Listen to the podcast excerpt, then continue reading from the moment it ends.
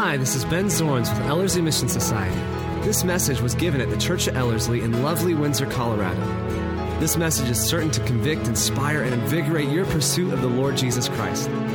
We also want you to know that should you ever have any questions or comments regarding any of the ministries here at Ellerslie, we are always happy to provide answers. Simply contact us at www.ellerslie.com. We really would love to hear from you. Enjoy the message, and may your faith and love in Jesus grow larger as you listen. Patriot. Now, I, I want to make something clear. I, I really like the title, yes, but this is not like a autobiography type of message where I'm going to declare myself as the patriot. Okay? I have a book called God's Gift to Women, and we always have to clarify that's not an autobiography. the patriot is Jesus.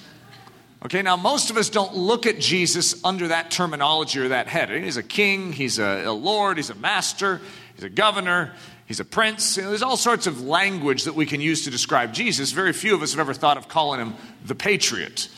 And yet, when you understand what the patriot is, you'll understand how perfectly Jesus matches with this terminology. I, I love the word patriot. There's something about it that just is in, it's noble. And you know you do think think of stars and stripes with the word because Americans have definitely adopted that term to try and fit what we have done here in American independence.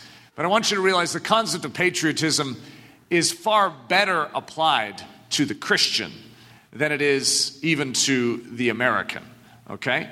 Uh, so let's let's dig a little deeper into this concept and you'll begin to see where I'm going with this the word patriot is, comes out of two Greek words. It's a very interesting combination in how it was put together etymologically. But pater means father, patria means fatherland. And so what you see is if you put a T on the end of patria, what would you have? Patriot. That's actually where the word comes from. But fatherland, if you're calling someone a patriot, you're not saying you're fatherland. In other words, what is that? Well, this is the concept it's the father, the pater, instinct for the fatherland. There's an instinct that a father has for that which is within his territory, known as the fatherland. Okay? I am a father, and do you know that I have a fatherland? I do. I know that's not how we would typically describe it, but first of all, my marriage is part of the fatherland. My kids and my home, part of the fatherland. If someone comes into my fatherland with the intent of harming, that which is in the fatherland. You know there's an instinct within me as a father to do something about it?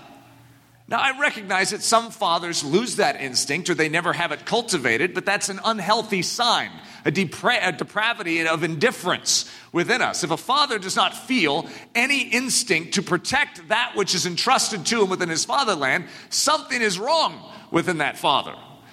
There is a natural instinct to protect and to preserve that which is entrusted to a father. I'm going to call that patriotism. Okay, now, most of us, when we think of patriotism, think of nationalism, where we are protecting our homeland. That's a dimension of it that's still the fatherland. For instance, let's examine my fatherland, my own soul. When the enemy comes in with the temptation that there should be an instinct sponsored by the grace of God within me to rise up and draw a sword and say, No, you go no further. In other words, my soul is part of that which has been entrusted to me. Then my marriage, then my home, my family, my children.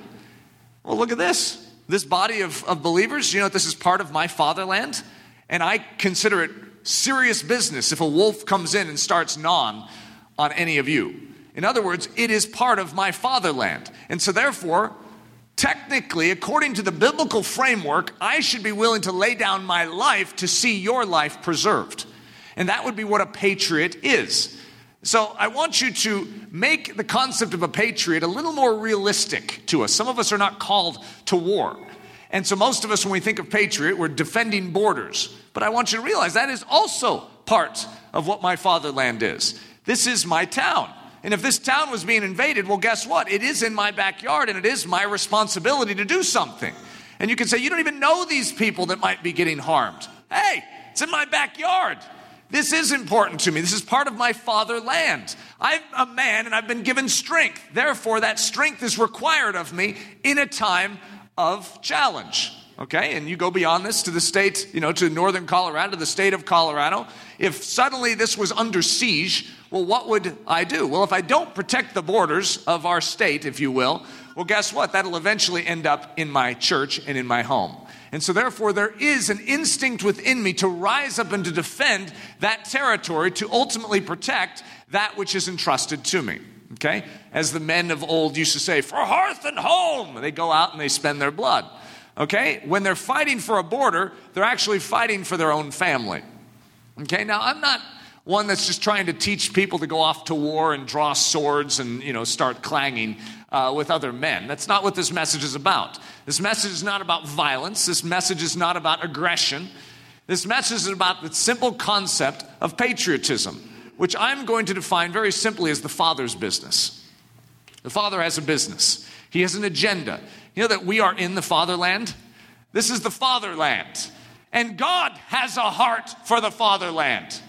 Such a heart, in fact, that He gave His only begotten Son in other words, he spent everything to preserve the fatherland, to defend that which belonged to him in it.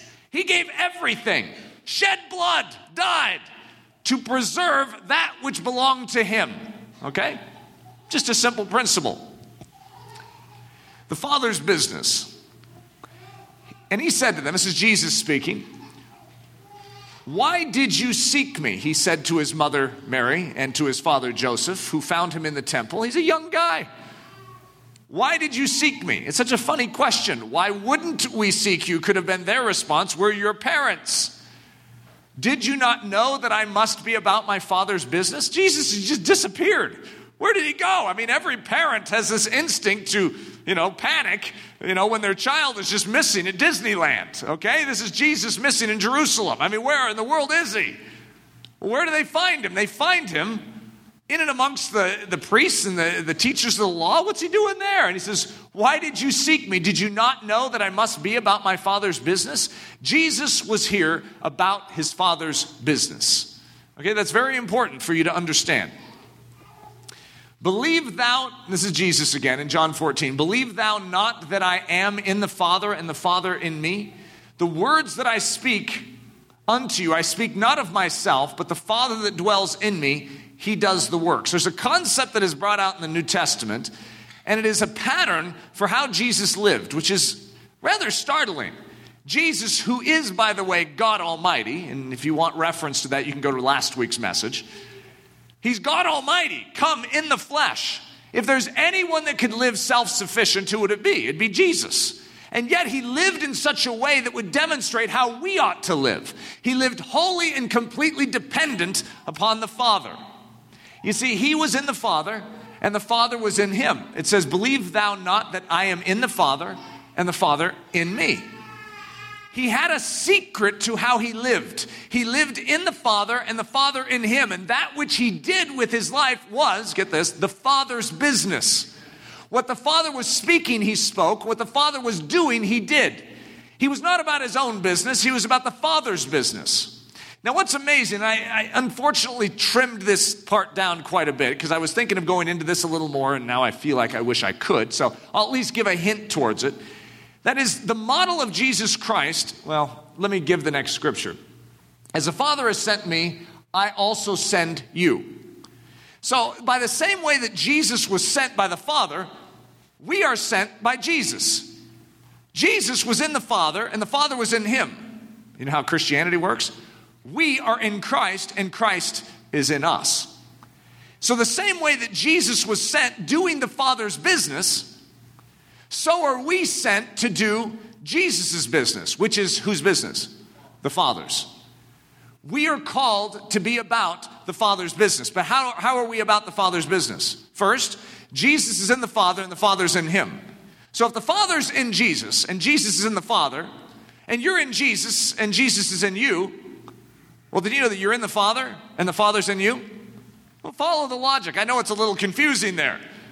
But the same source that Jesus lived by, the same strength that Jesus lived by, dwells in you as a Christian. What's your business? It's called the Father's business. Well, I'm here to tell you It's the business of the patriot. The father has an instinct for that which is entrusted to him.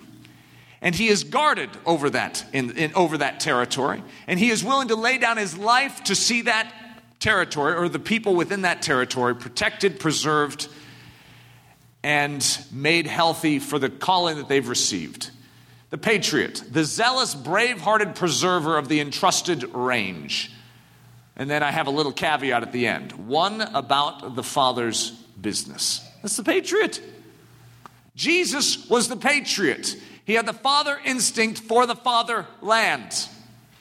And we, each of us, are called to be patriots. We start and we practice in our own soul. This is where God starts us out. It's little elementary school Christianity. And God says, no, no, no. Don't focus on rescuing North Korea. All right? I want you first and foremost to deal with your own soul. I have given you all the grace you will need, but you must learn how to implement that which I've given you. Put on that armor. You see that weaponry? You need to learn how to wield it to first and foremost protect every thought that goes into your head. Anxiety can no longer rule you. Lust can no longer rule you. Pride no longer rules you. You take care of the fatherland. Then, if you prove faithful with little, I will increase your territory or your range, and I will enable you to expand that, which is what typically marriage is. If a man cannot prove able to care for his own soul, his own mind, his own life, well, guess what? He's not fit to care for someone else's. It only makes sense. You know what the statement is about a man who's fit to rule the house of God and to work in the church? He must prove that he can rule his own house well. If he can't rule his own house well, why in the world are we going to stick him over the church? It's a basic principle. And so God is training the patriot at the individual level primarily. And then he trains you in marriage. You know, when you get married as a man, whew, that's a learning curve. There's a whole new dimension for caring. It's like that's within your fatherland. And then you have children, and whoa, it's a whole new learning curve. I mean, how in the world does this work? I remember thinking there was a conspiracy uh, to somehow mess with my life when I first had Hudson, when he was first born. I remember thinking, how in the world can people function? I wasn't getting any sleep. I, I, couldn't even hardly think during the day. I was like, oh, what in the world? This is before spiritual athlete had fully kicked into my life. I didn't know how to function. And I remember thinking, those people that said that children are a heritage and a blessing. it's, it's not that I didn't love Hudson, it was that it was a challenge and it actually threw me off my game. I'd been married 10 years without any kids. I was an old dog and this was a new trick. Let's just say it that way. and it was a challenge. But guess what? The same grace that was given to me as an individual to begin to fight those battles and preserve the fatherland, and then was given to me in my marriage, was given to me as a father. It's grace. How does a father make it? How does a father maintain his sanity? How does he do it well? How does he protect and preserve that which is entrusted to him? By his own grit and determination? The same thing Jesus had. When you're about the Father's business, you are given the Spirit of God to fulfill your purposes. The Spirit of the Father dwells in you to carry out that business. Oh, I love this quote. William Wallace God armeth the patriot. It's the famous quote in the book Scottish Chiefs, which, by the way, is where Ellerslie is named from. If any of you think that Ellerslie is a creative, poorly uh, contrived name combination of Eric and Leslie, it is not that. It is Ellerslie, it's the birthplace of William Wallace. And so here we have God armeth the patriots, the great motto behind uh, the Scottish uh, fight for freedom. As they were being unjustly treated, their borders were being infringed upon by the, the wicked English. I know if you're English and you're like, we were not bad. Uh, it just depends on what perspective you read the novel from. Uh, but God armeth the patriot. Here's the key point when you are a patriot and you stand up for that which God has assigned you, that which is within your range, you must know that God will arm you for such a calling. How does He arm you? With steel, with muscle, He arms you with His Spirit. He arms you with everything that is needful to carry out the agenda. Everything. God armeth the patriot. Love that statement. I mean, it literally is like a, a, a man statement that makes a growl come out of your, your throat. God armeth the patriot. 2 Kings 11. So shall you keep watch of the house. This is in the days of wicked Queen Athaliah. So shall you keep watch of the house that it be not broken down. And you shall compass the king. This is a little boy king. Wicked, the wicked queen had tried to annihilate the entire seed of the line, which Jesus came from. And she did not know that there was one still maintained, and he was hiding in the temple of God. And so all the priests were set around. It said, And you shall compass the king round about, every man with his weapons in his hand. And he that cometh within the ranges, let him be slain, and be ye with the king as he goes out and as he comes in. And to, and to the captains over hundreds did the priests give King David spears and shields that were in the temple of the Lord. Okay, now what's your position? in Christ, who is, by the way, the temple of the Lord. Remember, he said, Tear down this temple and I'll rebuild it in three days? And they're like, Hey, it took 46 years to build this temple. But then it says, The temple of which he spoke was his body. And you're located in Christ. You're actually known as the body of Christ. What's available in the body of Christ? For the preservation of the king, the line of the seed. That's a picture of the Messiah, the life that has been entrusted to you. Look at what they're given. This is about as exciting as you get. It says, And to the captains over hundreds did the priest give King David's spears and shields. I want King David's spears and shields. Isn't that neat? Well, we don't just get King David's spears and shields, because that's only a foreshadow of the one who will come, who's the root and the offspring of David. We get Jesus Christ's spears and shields. God armeth the patriot. When you stand up for that which God has assigned you, everything that is needful to carry out the commission is supplied to you. Yeah.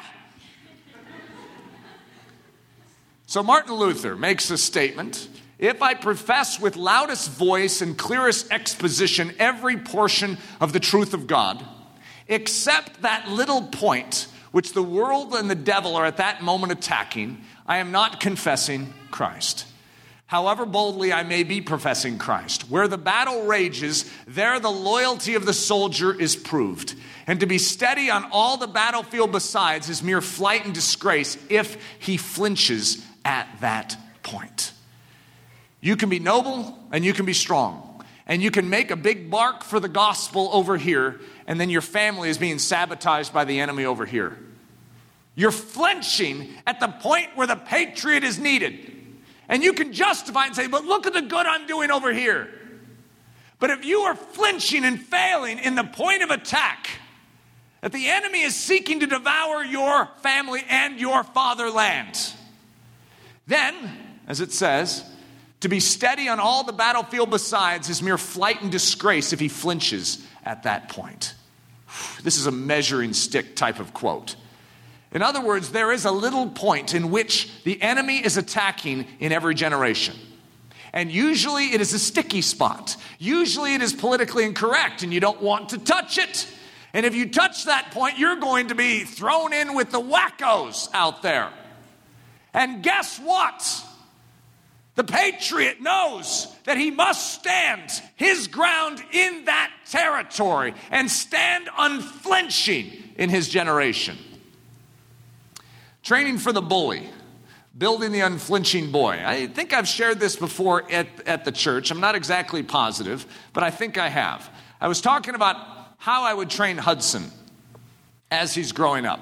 See, I don't train my son to beat people up, I don't train him for violence at all, okay? And he would be the first one to tell you that. You know, if I, I've never told him how to make a fist.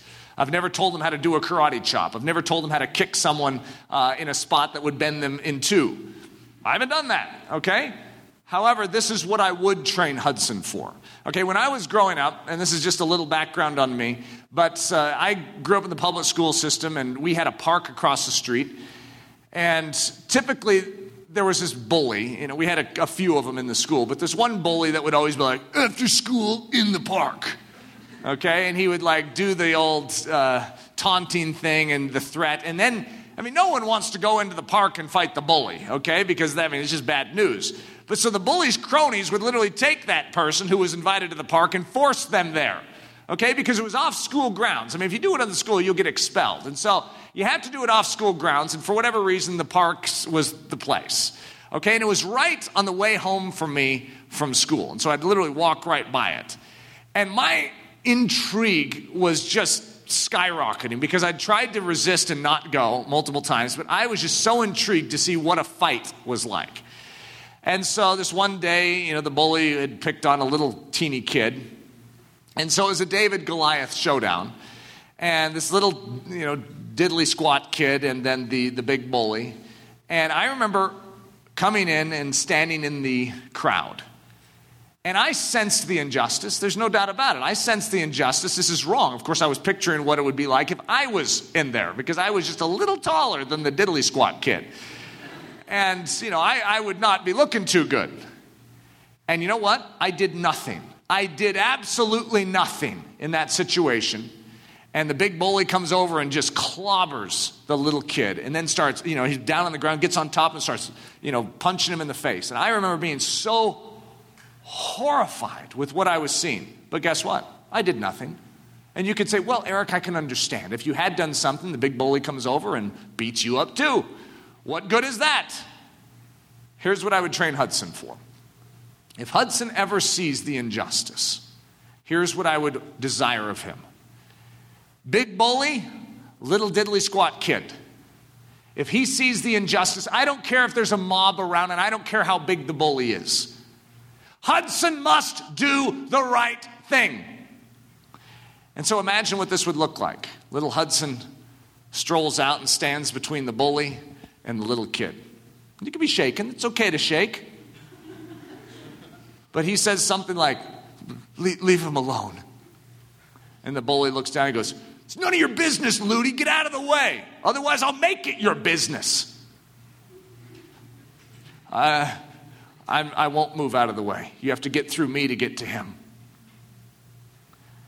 You see, little Ludy in this situation is not doing a very wise thing, is he?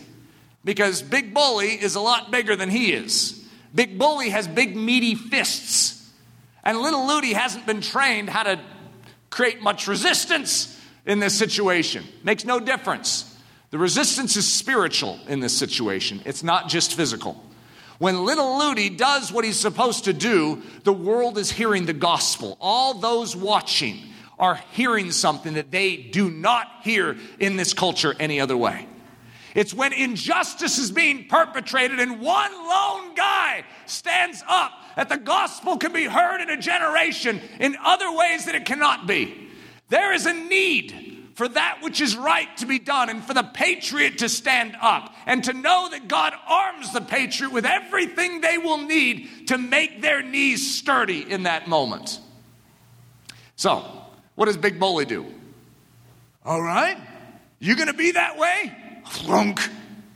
Now imagine that Hudson doesn't throw one blow. Imagine that Hudson goes down with one strike of the big meaty fist. Has he failed? He might be laying off to the side unconscious with a bloody nose. And the big bully still might make his way to the little guy and beat him up. However, the gospel was preached that day. It wasn't the fact that Hudson created a great resistance, it was the fact that Hudson preached the gospel in that moment. You know, that everyone looking on would say, I should have done that. And you know that the little guy that was beat up, what's he going to be thinking? Hudson stood up for me. Talk about a bond that those two would have. Hudson knows Jesus, and that little diddly squat kid needs to know Jesus too. And guess who he's very likely to uh, ready to listen to? Hudson. Because Hudson has something. Hudson's willing to give up his comforts to be beaten up by the big bully for his sake. Hudson did what was right. You may not appear to be successful in your intercession, in your standing in this generation. But when you do that which is right, God is arming you to change the world in which you live. Do not measure it by how long you stand, measure it by the fact that you did that which was right. That's what we are begging for in this generation.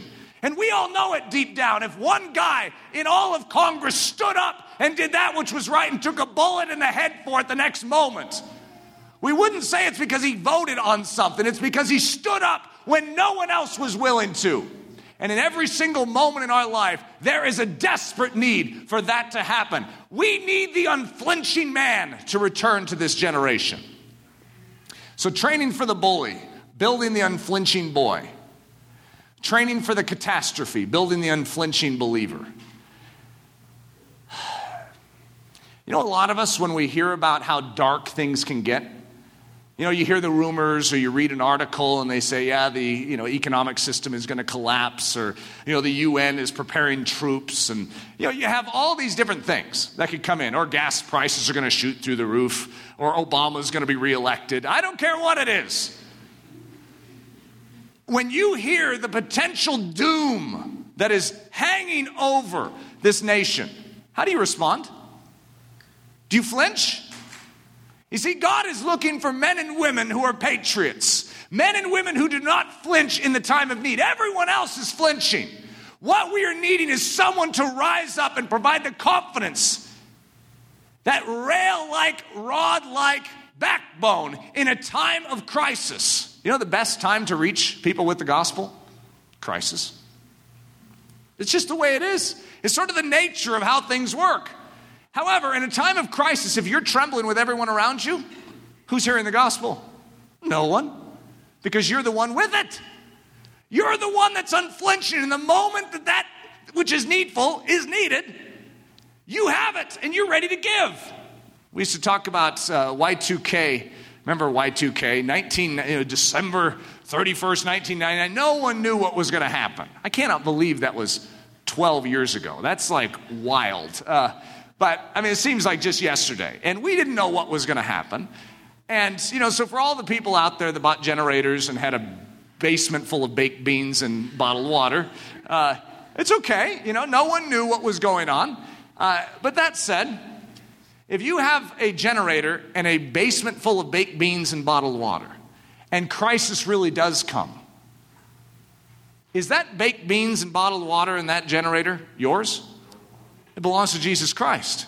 And are you willing to do exactly what Jesus did, which was to give up his best for the weak around you? Because they didn't think ahead of time, they didn't know. Well, guess what Jesus could say to you? You all sinned, you blew it. Why am I going to give up my life for you? You're about the Father's business. You do as Jesus would do. And if he would give up his baked beans and his bottled water, then by golly, so do you. It's the way it works. Your baked beans and bottled water technically belong to Him, and if He wants to spend them, so be it. And guess what? When one man stands up in a generation and does that which is right, it preaches the gospel to all the others. Could you imagine a time of need? And the community around you sees you opening up your basement and saying, Hey guys, I have something you need. And guess what? Your basement might never run out. The baked beans and bottled water might just keep coming out, and you look at it and stare in bewilderment as your whole back wall is still full. You're like, How is this working? Because you're about the Father's business, and God armeth the patriot. God will supply for the patriot that which is needful, but how many of us are willing to be the patriot? We don't want to be that guy. Let someone else take that risk. Let someone else take that big meaty fist in the chin. No, what we as the body of Christ says, God, may I be the one to take the big meaty fist, fist in the chin. That is the privilege of privileges. So let's read this quote again. If I profess with loudest voice and clearest exposition every portion of the truth of God except that little point which the world and the devil are at that moment attacking, I am not confessing Christ. However boldly I may be professing Christ, where the battle rages, there the loyalty of the soldier is proved. And to be steady on all the battlefield besides is mere flight and disgrace if he flinches at that point. So here's the bully with the little diddly squat kid over here. And you know, right before that and right after it, you might have a great opportunity to share the gospel with someone. But if you don't share the gospel in that exact situation, you're flinching in that exact situation, let me read it again. To be steady on all the battlefield besides is mere flight and disgrace if he flinches at that point. On that little point, are we flinching? Let me give you a few examples. 23,000. You guys know what 23,000 is in our culture? 23,000 abortions a week in America. It's amazing. It's 23,000 murders a week in this country. You know, in China, 35,000 a day. Yeah, what do you do with numbers like that? Well, that's a good question. What do you do with numbers like that? If you knew something was engaged in your fatherland, and that which was touching, that which belonged to Almighty God, what would you do about it? It's an interesting question. Uh, this is politically charged. You know that the issue of life is not a political issue, it's a moral issue, it's a God issue. If my wife and children were being harmed, I wouldn't call it a political issue. It's a God issue. And there's a need for a man to do that which is right in every situation. That doesn't mean clobber things, bring out your big meaty fist. But you must be ready to do that which is needful and not stand trembling, but unflinchingly for that which is vulnerable. There are lives that have no voice to speak for them except for yours. Who's willing to stand up against the big Goliath and take it to the jaw?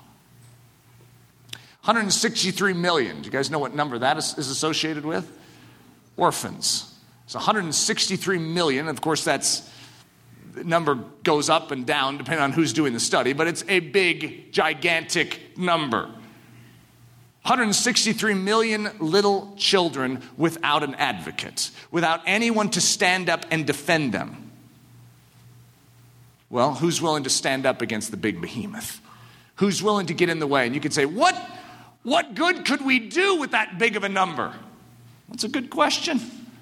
You know what? When you start staring at numbers, you end up missing the localized battle, which is with one. But I tell you, you know, ever since I started standing up for orphans, I don't know how many years ago it was, five and a half, six, something like that, the number has grown 20 million. So you can say, see, Eric, didn't help, did it? Well, would it have helped if I didn't do anything? We are responsible not to look at it and calculate our personal impact any more than Hudson should evaluate if he made a huge difference in stopping the big bully from beating up the kid. Who's gonna do the right thing in this generation? God is called the father of the fatherless. What's his business? He's in the business of the fatherless.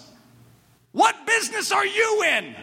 Well, that's part of it, right there. You're in the business of the fatherless. 27 million human slaves. You know that we have more slaves today than in the days of William Wilberforce. You know that most of those 27 million are women. And then most of the women are little girls. I mean, it is so utterly appalling what is taking place in this world. And my question is where are the patriots? I recognize how big these giants are. And I recognize how small and diddly squat we may feel standing up against him, especially being the only one. Now, you know, my vision for Hudson standing up, what if every other person stands up in that group and says, hey, guy, leave this kid alone? Well, you know what? It actually does change things. However, that's not your job. Your job is to be the one to stand even if no one else does. You can't be responsible for everyone else, but you can be responsible for your own soul and start to deal with the fatherland right here. Number four, the death houses. In North Korea, as rumor has it, since no one can get in North Korea and confirm, uh, there is a mass problem with the way they treat their vulnerable. When a child is unwanted over there, they don't stick it in an orphanage, they stick it in a death house, which is a house that is locked from the outside. No one knows what goes on inside of those death houses other than death. And all we know is that the children never come out. There's no food in there, there's no anything for them. They're literally locked in until they die, and more, more are thrown in on top of them. It's called the death house. Well, I tell you what, not on our watch. Now, I have no obvious solution of what to do about a death house. What am I going to do? Run across the border uh, into North Korea and try and find the death house, which no one seems to know where they're at. Go up to every house and burst inside. Is this a death house? What am I going to do? I feel impotent and I feel small. We do that which God assigns us. That's it's as simple as that. You may not be the one to do something about a death house, but you might be one to deal with a bully today in Windsor, Colorado. You are given an assignment from God Almighty, you take it. It's in the moment that you must be ready and be unflinching at that point. When everyone else is cowering, are you willing to be the patriot and to stand up? Number five, the death squads. Down in Brazil, they literally have death squads. Usually they're off duty cops, and for sport, they hunt street children. That's what they do in their off hours. They're actually paid by business owners because the business owners, their businesses are hampered by these street kids hanging out in front of their their businesses. And so at night, these street children run for their lives. And the men that are literally supposed to be protecting the city are the ones hunting the street children. Whew. Where's the patriot when you need him? The cattle cars. Some of you have heard this story, but it can't hurt you to hear it again. Back in Nazi Germany, as the Jews were being rounded up into cattle cars and being carted away to their concentration camps, death camps, work camps.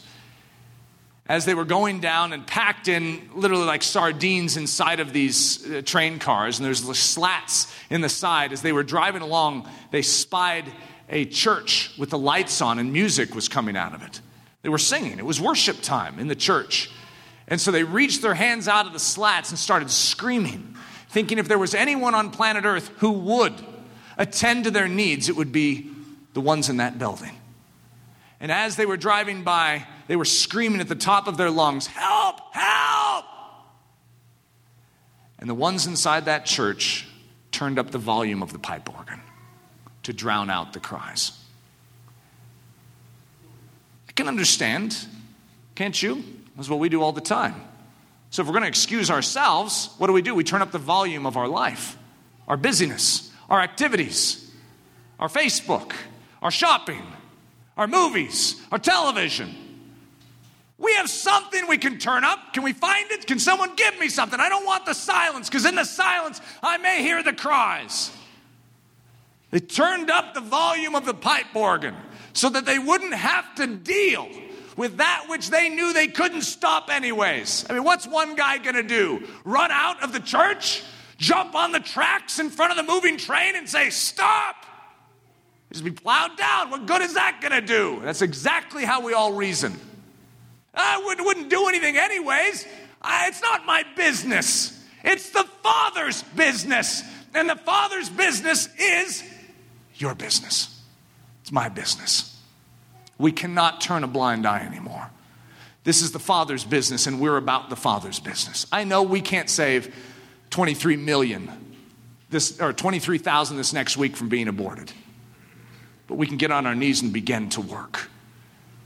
I know that 163 million orphans are not going to be rescued tomorrow, but what are we willing to do today to begin to see something change? To begin to express the Father's heart in this world. The Great Baby Rescue, one of my favorite stories. It's in the book The Hiding Place. And it's Peter, the nephew of Corrie ten Boom, who hears about an orphanage of Jewish babies. It is going to be exterminated the following morning. They were going to kill 100 babies in the morning. I don't know how he found out, but he found out. And so, Peter, we could call him the patriot, gathers together a whole crew of other buddies. They steal, get this, they steal Nazi uniforms, sneak in the night into that orphanage, rescue a hundred babies. And what did they do with those hundred babies? They distributed them into the body of Christ that was willing to receive them. So, my question for you is if we found out that 100 babies were going to die, who in their right mind today is prepared to be the Peter? And then, if we get 100 babies, who is willing to receive them? Well, that's an inconvenience. You better believe it, a baby's an inconvenience. Babies keep you up at night, they cost money. They're sometimes challenging. I know they're cute. There's funny things that come out of these babies at very inopportune moments. Babies are work. Who is willing to receive? Who's willing to rescue and then who's willing to receive the hundred? This is my original challenge when I brought this up, this exact same story up, but it was about eight months ago. I said, Are we as a church ready to receive a hundred babies? If the, if the moment calls for it, I know we're a small congregation, but are we willing and ready to receive a hundred babies? Can you think of a greater inconvenience than that? I mean, what are we going to do? Could you imagine what Sunday mornings would be like with a hundred babies in here? Would that be heaven on earth or what? By the way, I love babies, even though it seems like I'm giving them a, you know, a, a knock. I love babies. If I profess with the loudest voice and clearest exposition every portion of the truth of God except that little point, which the world and the devil are at that moment attacking, I am not confessing Christ. However boldly I may be professing Christ. Where the battle rages, there the loyalty of the soldier is proved. And to be steady on all the battlefield besides is mere flight and disgrace if he flinches at that point. You see, the only reason I'm going through this message is to begin to re- recognize in all of us that we're flinching. We have our justifications for why our hand is on the pipe organ volume. And our hand is caught. It's like, whoa, what? A, I, did anyone see that? No, I, I, I wouldn't turn up the pipe organ volume. We're famous for it.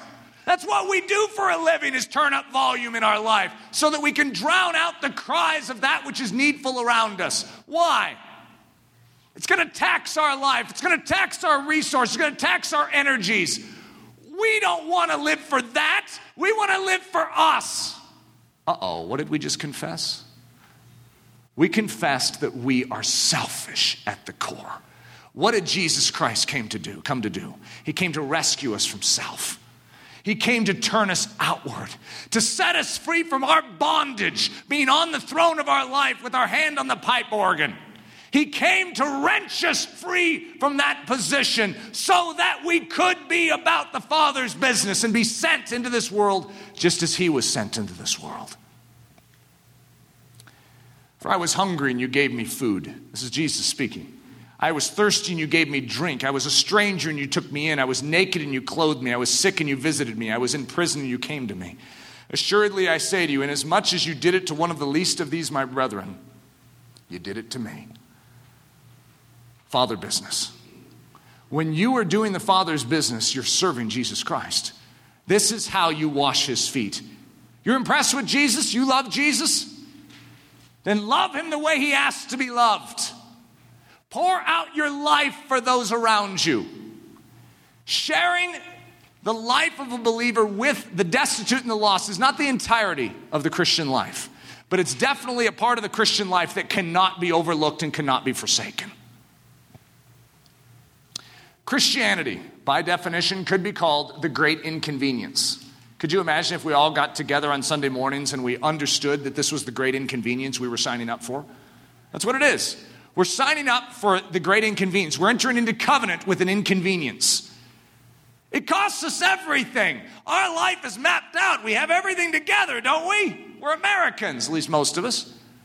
Hey, we got it good. And then Jesus starts getting into our life, and what is he doing? No, no longer about you. It's about him. And when it's about him, where's his, where, is his, where are his eyes looking? Just, you should follow his gaze every now and then. Where's he looking on this earth? Because where his concern is, don't you think that's where our concern should be? His concern is weighty and it's heavy, and it's definitely inconvenient. Any of you that want to begin to consider the fact that inconvenience is a bad thing, you have not read your Bible. Inconvenience is the avenue into grace and glory. It all comes through inconvenience. I remember one uh, evangelist from New Zealand said, True life begins, resurrection life begins on the far side of that cross. Well, look at that cross. Splintery, you know, there's some nails involved, blood. Inconvenient. Yeah, who wants that? But true life begins on the far side of it. In other words, to get to the true life, you have to go through that cross. That's the same with every aspect of life. If you want life, you go to the cross to get it. You literally must go through that inconvenience, that difficulty, and that challenge to the soul to find what you are truly looking for and what you're built for here on earth. You're built to be alive. But to be alive, you must turn outward. You must give up the husk of your humanity. You must follow Jesus and let him take you. These hands now belong to him. These feet are his feet. This heart is his heart. These eyes, his eyes. These mouths, his mouth. You belong to him. What he wants to do with you, he does. And that's where life is found. It's hard to explain. It seems backwards. We should get life by going away from those difficulties, but in actuality, it's going towards them that we find it. You see, we've been listening to the world's mentality about how to find life. It's in how much money you have, how many things you have, the position of power you have. And these people commit suicide. They do not find it. Though they have the world, they lose their soul. God is introducing us as the body of Christ to his ancient truth. It's always been this way. He created us, he knows. You find life out of death, you find abundance out of giving up everything. What? Uh huh. That's how it works. The little girl in South Korea.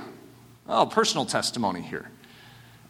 There's a little girl in South Korea that Leslie and I find out about who is an orphan.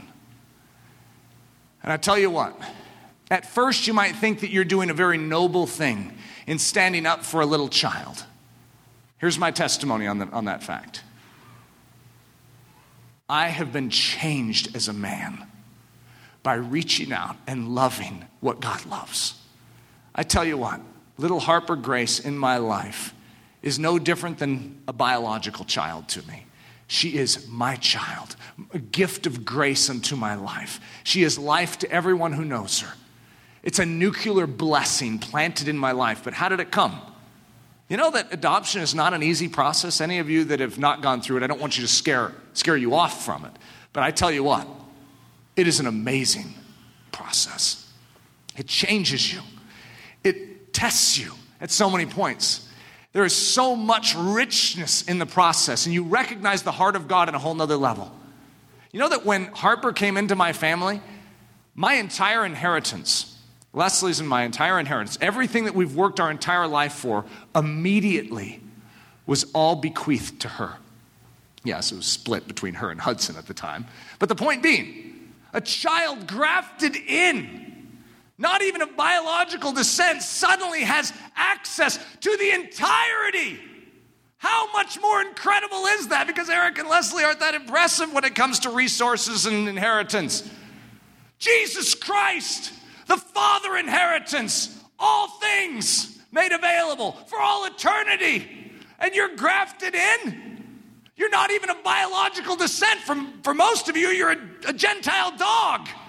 And you were grafted in to share in the almighty inheritance of the King of Kings and Lord of Lords. Amen. Whoa! The little boy from down the street, you guys might know him as Doo. Kipling just a little boy in a mother's womb. I tell you what, I remember when this first began to awaken for Leslie and I to begin to consider adopting this little boy. I remember praying, God, please, please, could we share in this little boy's life? Never met him. He wasn't of biological descent. And I found myself longing, loving this little unborn boy with a love that was inexplicable and hard to describe because little baby boys are hard work and they're going to cost money. The typical man side of me is going to be considering how difficult this would be, how much time I'm going to lose, how much sleep I might lose. Because Leslie was pregnant the very same time Deborah Dew came home from the hospital. And guess who stayed up with him at nights? Mm-hmm. And guess who wanted to? You see, when you get God's grace, you find that these little children, these little babies, these little inconveniences are anything but an inconvenience. They're an avenue straight into resurrection life. Arrows in the warrior's hand. Listen to this scripture. Behold, children are a heritage from the Lord. The fruit of the womb is a reward. Like arrows in the hand of a warrior, so are the children of one's youth. Happy is the man who has his quiver full of them. They shall not be ashamed, but shall speak with their enemies in the gate. I'm going to give you this is just a personal testimony on this matter. I have four kids right now. Now, technically, I'm going to explain this in a second. I have six, but I have four in my house right now. And what I'm called to do as far as just in life is a lot of weight. I have a lot of responsibilities. And it seems inconceivable that I can have young kids. I had four kids, four and under, at the very same time I was starting Ellerslie in this church. Four kids, four and under, with two babies. It was ridiculous. It was laugh out loud ridiculous at the time. And Leslie and I chose to believe that children are not an inconvenience, they're actually an augmentation to strengthen us for our calling. Here's my testimony I am a stronger man for what I'm called to do because of my children. What I do is not in spite of my children, it's as a result of the strength that they lend me in being a father. When I am forced to be excellent at fatherhood, you know that it makes me better in every other realm? It does. This is just a simple fact in my life. And I have full confidence, as two more added to the Ludy household, that Eric Ludy will be a stronger man because of it. Not a weaker. It's like, oh, Eric, that's really going to make it hard for you. It's going to make it better, stronger, more lively for me. Yes, it'll be many moments of hilarity and laughter with six kids, seven and under. And guess who's ready to leap for joy? It is my great privilege. This is the same guy, by the way, that was scared of holding little babies for fear that they would break under his watch. No, no, uh, Eric, do you want to hold? No, no, no, I'm fine, I'm fine. I work with older students, uh, not these little ones. I don't know exactly. I was terrified. Well, you want to know 10 years, no kids? Mm-hmm, that has something to do with it, okay? And then God sort of said, We have some, you know, lost time to make up for here. Six kids in seven years. That's, I think, biologically impossible potentially. God's sense of humor. I love it. Here's my point this, this message isn't necessarily about adoption. What I want it to be is that we are unflinching in the point of testing when God's fatherland is at stake. But I had something I wanted to introduce you guys to, and we should have it via Skype from Haiti. Uh, Annie Weshy is one of our staff members here at Ellerslie. She's currently down in Haiti with four other Ellerslie graduates. And there was sort of a mystery of why she was down there because we weren't free yet to be able to describe what was taking place. But Annie went down to care for two little babies, particularly, even though she's caring for a lot more, that were not doing well in their health. And they were both abandoned. And we had received a request from a lady down in Haiti who runs a rescue mission down there if we would consider naming and giving birth dates to these two little uh, abandoned babies, which was a little strange. You know, we usually we're not asked to do that. And then she asked us one more thing to consider, and that is if we would consider adopting them. And uh, Annie is actually down in Haiti with our two little ones, whose names are Lily and Reese. Uh, and Annie, could you describe first and foremost uh, the process that you have gone through. You've been hearing the message so far, is that correct? Yes. Okay. Could you could you make a comment and just sort of give your little mini message of what you're doing down there, and maybe also give perspective in, in regards to this exact truth? Sure. Um, well, this this is a passion God has put in my heart is rescuing these little children, and um, he had awakened it a while ago, but for a long season, he asked me to love these kids in a different way. I wasn't actually going out. There's so many ways that you can respond in obedience. And uh, I was there with you guys on the home front, and God was showing me how to lay that foundation of prayer and to start right away and love these kids. Um, and so, kind of a fast forwarded version of how I got here and what God has been doing. Right before I came out to Haiti was probably one of, um, I would say, a time in my life, I would say I was at the weakest. Physically, I was, uh, there was a lot of bait for fear about my physical state. Um, I was weary spiritually, still hungering after the Lord, but just, I would say it was one of my weakest times. And it was right after God's grace came in and he, he pointed those things out to me, and he began to strengthen me again and set truth in front of me. Um, and right after that, he opened up this door to come down. And uh, I knew that God wanted me to be down here, but it was definitely a step of faith to to leave everything. Suddenly, I had about ten days to um, prepare, not knowing when I would come back.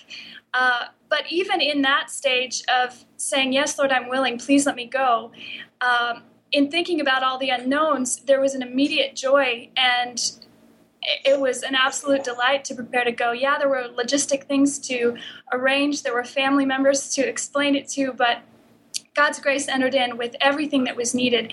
And since coming, since that stage before and in coming, we all of us have faced so many unknowns. There's there's elements of fear in the natural. There's physical things to contend with. There's children that um, come to you and they're dying, and yet God's provision of His promises is there at every single turn. We have not seen God fail at all um, on a personal uh, standpoint, just with physical health sustaining us when we're really tired.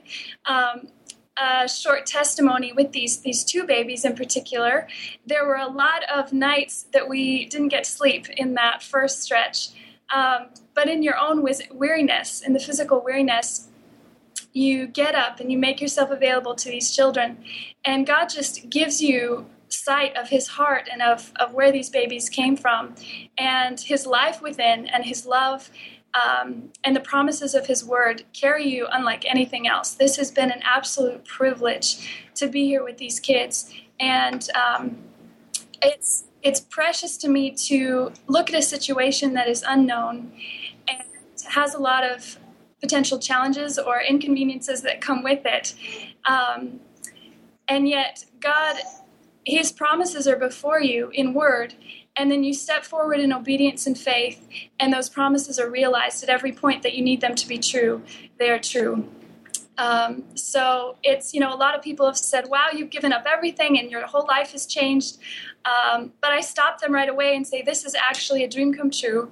And though there may be uh, adjustments in my life and it looks entirely different, um, I have never had so much joy and God is just increasingly shown um, in my life and in the girls around us and to these kids to be faithful. And it's a tremendous privilege. So. Thanks for sharing that. I really appreciate that. Uh, do you have some little munchkins that you can show us? Lily. Oh, she's excited. This is Lily. Lily, Lily was 10 pounds when Annie arrived. And how, how long have you been there, Annie? Uh, I guess a little two months, two and a half. Two and a half months, and she is one plump character now. Uh, she is so precious, and her little personality, she is uh, she fits right into the Ludy home. She's a she's a little uh, uh, I don't know what you'd call it, gregarious, uh, but uh, I wanted to, let's let's pray for Lily, even as she's up there on the screen. Holy Father, I thank you so much for that precious little girl. And I pray, Lord Jesus, that there would be so, more, so many more of them that would find their ways into arms like Annie's, to be sustained and to be fed and to be loved and to be held. Lord Jesus, may they know your Father's heart. And truly, Lord Jesus, may she grow up to fit her name, to be a set apart girl in this generation, a set apart rescuer, willing to give up her strength to help those that were like her. Lord Jesus, what a blessing it is to have her. Oh, thanks for sharing, Lily. Do you also have yeah. Reese around? I've got some helpers behind the scenes passing off the babies. Oh, here's Reese, boy. Oh, Reese. oh, he's so precious. Uh, oh, both. Very Uh, very when we uh, when we were first here, he was in a lot of discomfort, a lot of pain, uh, and just had a very sad little spirit to him. And uh, we were all praying for him. And uh, Eric prayed some fatherly prayers that he would be this uh, joyful little guy. And he is so smiley and so happy. Oh, well, you have to be. To be a Ludy, you have to smile. That's one of the prerequisites. Oh, he's so precious. Uh, well, let's pray for Reese. Holy Father, we just thank you for little Reese, and we thank you for what he represents, and we thank you for his joy that is beginning to increase within his soul. And I pray, Lord Jesus, that you would continue to grow that up, and may he be the most joyful young boy in his generation. Lord, I pray that you'd fill him with the Spirit of God from a young age to do mighty exploits for you. And Lord Jesus, may you never uh, allow that passion that he will feel for those in his like circumstances, those little abandoned babies. Uh, in Haiti. May He never forget them, and may He be built strong to be able to support them and to give to them, Lord Jesus. Thank you for His little life. Amen. Hey, Annie, do we happen to have Nessa handy? Is that even? We do. Oh, good. Yeah. If, if any of you were at the Set Apart Girls conference and there was a little baby girl that we prayed for, how many of you were here at that time? There's only a few of you. Uh, there was a little girl. We got a text. Oh. We got a, we got a text from uh, Annie that there was a little girl that was dying, that little had uh, burn marks all over her body. I mean, it was a, it was a, oh. But we in, stopped everything. We began to pray for this girl because she was her eyes were rolling back in her head. She had the smell of death upon her. She was dying. Everyone that's familiar with death there in Haiti knew that she was dying. There was no option for the hospital. It was literally raw prayer that would have to carry her through. And so everyone at the Set Apart Girl Conference, this was simulcasted all over the world. So there were thousands of people that stopped everything and began to pray for this little girl. And she made it. She's called Miracle Baby. Uh, Annie uh, calls her Nessa, which means, doesn't that mean miracle of God? Yeah, it means miracle of God, holy and pure. Yeah. And so uh, the, the story with her, I, I, can't really go into it yet, uh, but hopefully we have time in the future to do that. But uh, can you believe just how precious these little ones are?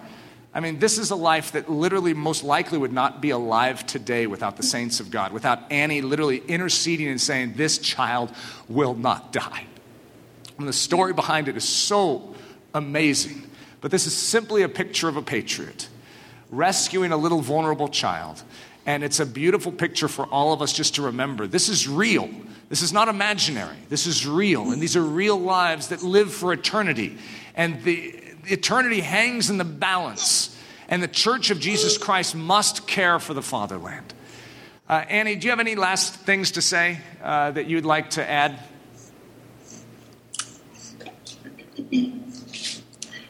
No, I just um, I'll just say thank you for for speaking this message, and um, uh, I, I feel like I don't have the right words, but just to say it is real, and um, you move forward when things are unseen, and yet um, it's real, and it's by faith, and even with little Nessa. Uh, when she came to us and, and was dying, you see in the natural what scares you.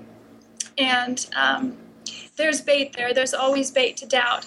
Um, but though we stood for what God's heart was for this little one and for the other two, I would say His grace uh, enters in every time to enable you to believe, to enable you to stand and not doubt. There was um, an amazing resolve in my heart and courage that she was to live, and uh, that's not of me or um, of my courage or of my um, strength and might to save her. It, it, completely rested on the power of our God who is for these little ones. And when you know his agenda, um, it's, it's so thrilling to go after it and see him prove faithful every time. So thanks for letting me share and share the babies with you. It's an absolute thrill. Well, Annie, how many more abandoned babies like Nessa are there where you guys are at? Um, well, at the the creche that these children are a part of, there's I think about 150 around there. A lot of them have waiting families, but from my experience being down here in the two and a half months, um, every week there's new children that are brought in. Uh, within the area, there are orphanages that are in horrible conditions and need to probably be shut down.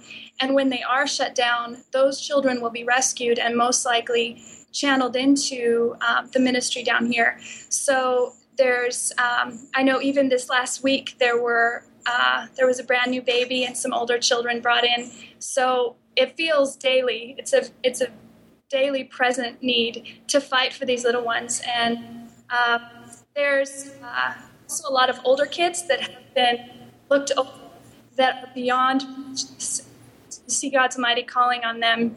And there's a tremendous need to fight for their souls that they don't um, turn to the patterns of this culture that's in need of Jesus Christ or um, turn to the lifestyle that got them where they are, um, but that they would be turned into mighty men and women to also be rescuers. Well, Annie, I'm going to pray for Nessa and uh, the 150 uh, that you guys have down there because I just want, as the body of Christ, to stand with you, ladies, because you guys are praying daily. You're standing in the gap for them, and we want to stand in the gap for you. In the name of Amen. Jesus Christ, we stand for little Nessa, and we just ask that you would fully recover her health and make her strong. Lord, I pray that her future would be a bright one and that you would prepare her for the gospel, that you would craft her soul to receive and to understand, to comprehend the depths of your love and your calling upon her.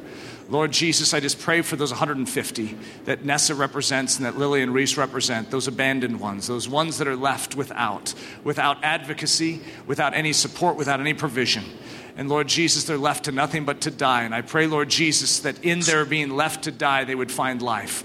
That the believers in Jesus Christ in our day and our hour would truly rise up and be patriots, and that we would pour out our life for that which is weak. Lord Jesus, thank you for this precious one. In the name of Jesus, we pray. Amen. Thanks, Annie. We'll be Thanks so much. You. God bless. All right. Bye bye. Goodbye. Hudson's solution. When Hudson first heard, Annie had just come back from a, a trip to Haiti and was talking about orphans. We were talking in the kitchen about orphans, and Hudson heard about orphans, and he wanted us to adopt 20 of them. He couldn't believe that there were kids out there that didn't have parents. I mean, to him, that was just shocking. What's funny is it's no longer shocking to us.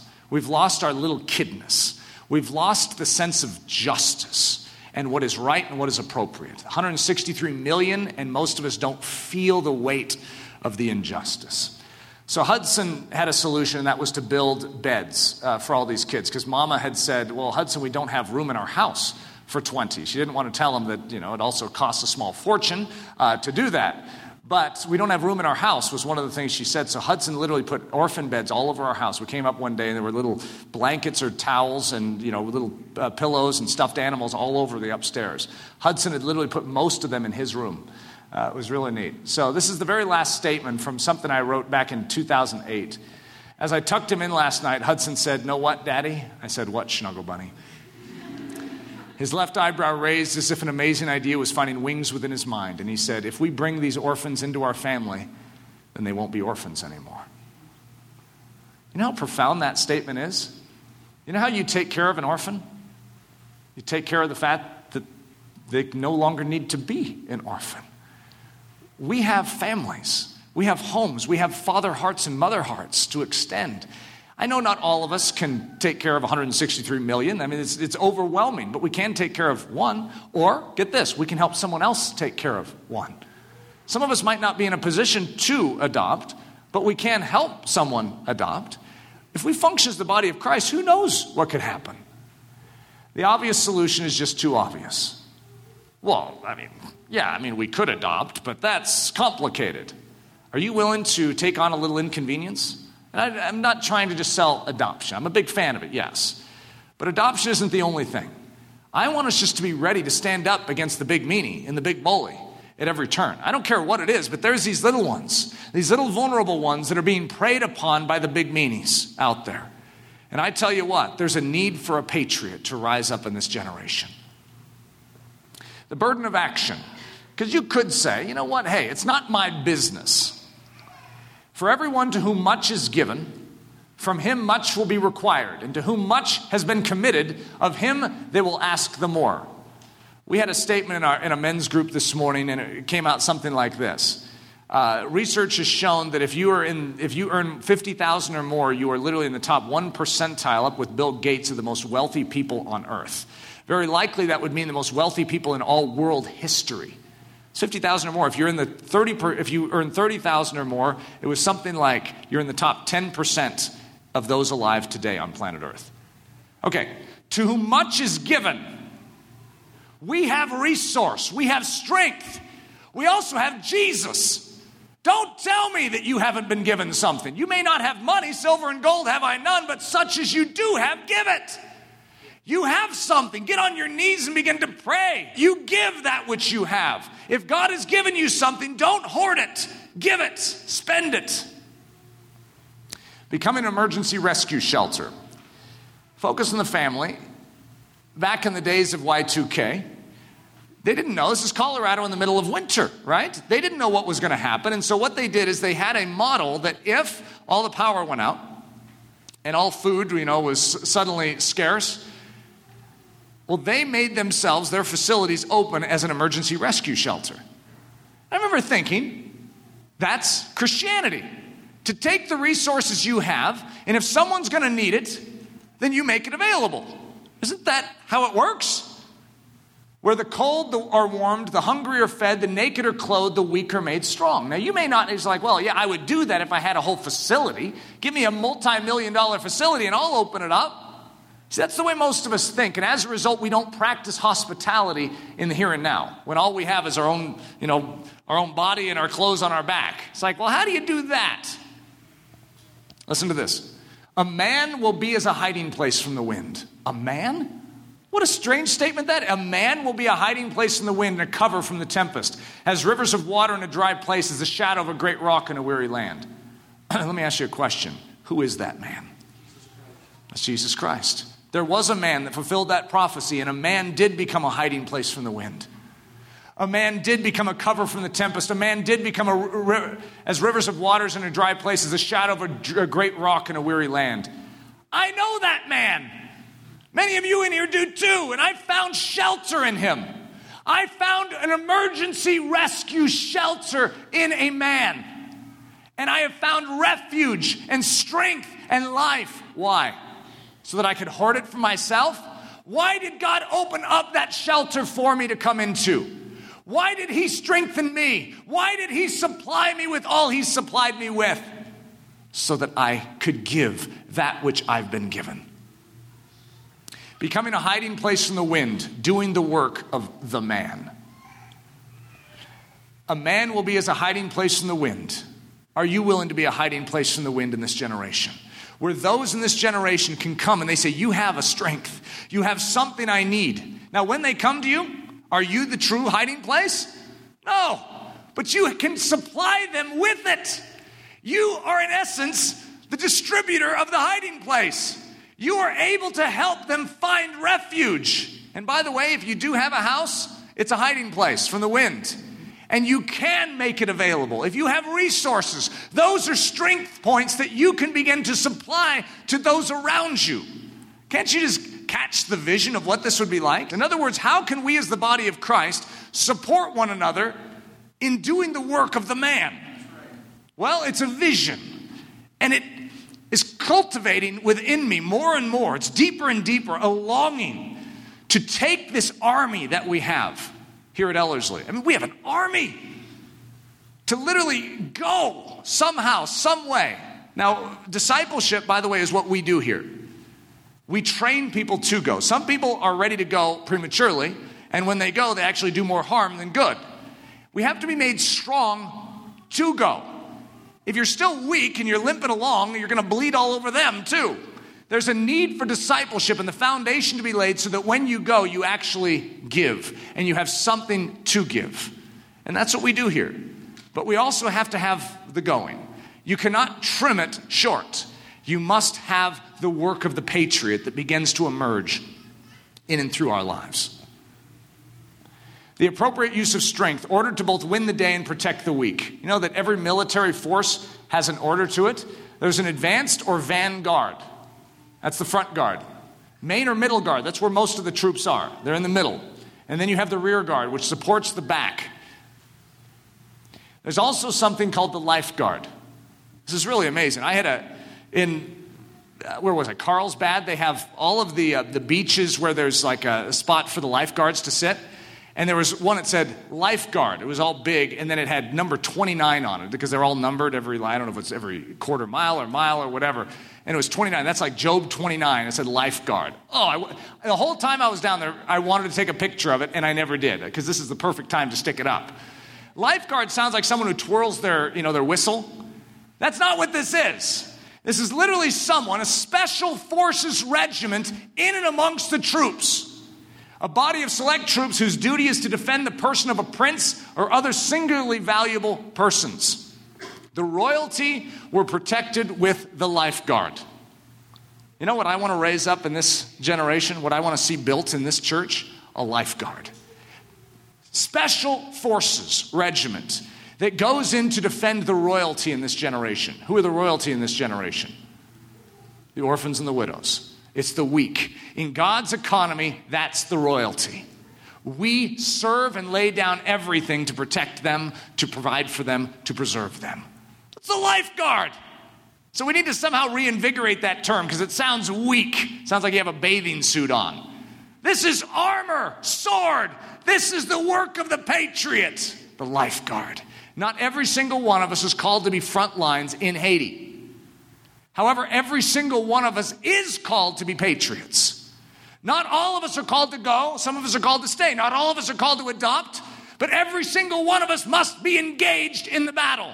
We cannot just give it to someone else. Make sure your hand is not on the volume knob. Your job is to make sure the volume is completely turned down and that you have an ear for your master. And what he asks of you, your answer is yes.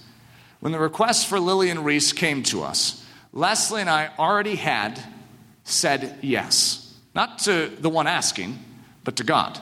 Our statement was God, when you show us what we should do, these resources belong to you. So, when the request came, I remember when we were being asked, it was like, why can't it be one child? Why does it have to be two babies? I mean, uh, this is, that's the man side of me thinking for a little blip. And then the other side, which was, yes, God, the answer is yes. However, I'm still going to pray about it just in case you want it to be no. But my answer is yes. And what I would just encourage all of you is to have the pre decided yes begin to form inside of you. You may not yet know what is going to be required of you for saying yes, but to choose ahead of time, not to filter the circumstances based on how they look or how much it might cost or how much energy it might take or how difficult that might prove in the future. Yes. If God asks you, why would you ever think of saying no? Why would you even spend any time filtering it? It's a God request, and you will begin to recognize God requests. They're sort of obvious, they stare you in the face. The answer is yes, Lord. And God can say, Well, I haven't even asked you yet. My answer is yes when you do. He understands how it works. It's the pre decided yes, Lord. And that's how we function as Christians. We make our lives available and we say, Yes, whatever you're going to bring in my future, whatever little one needs to be protected, spend this. Train me for the bully. And that's precisely what the Church of Jesus Christ needs. Open your mouth for the speechless and the cause of all who are appointed to die. Open your mouth, judge righteously, and plead the cause of the poor and needy. This is Job chapter 29. I love this. I delivered the poor who cried out, the fatherless and the one who had no helper.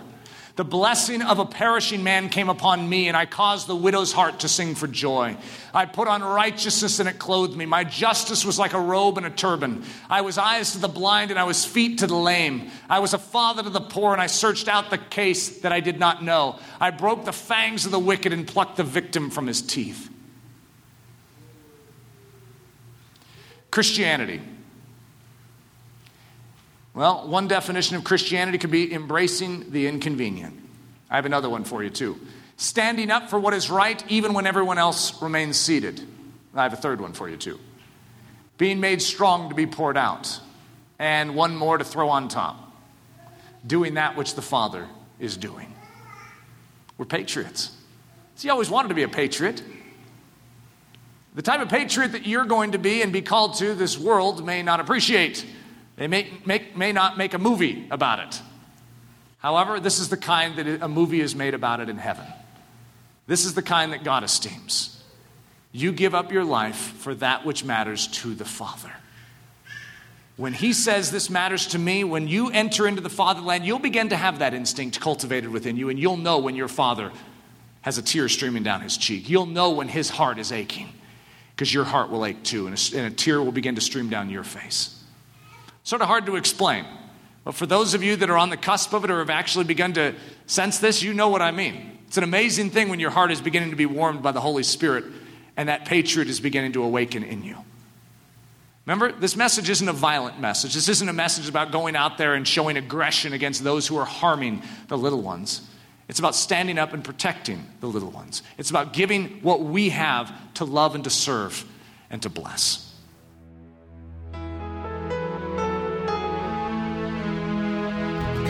Thank you so much for listening to this message by Pastor Eric Ludy, pastor at the Church at Ellerslie in Windsor, Colorado.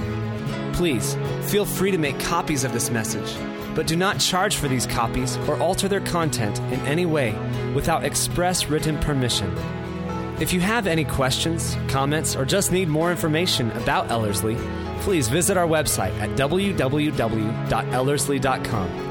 Again, that website is www.ellerslie.com. For Ellerslie Mission Society, this is Ben Zorns, cheering you on as Christ cultivates his set apart life within you.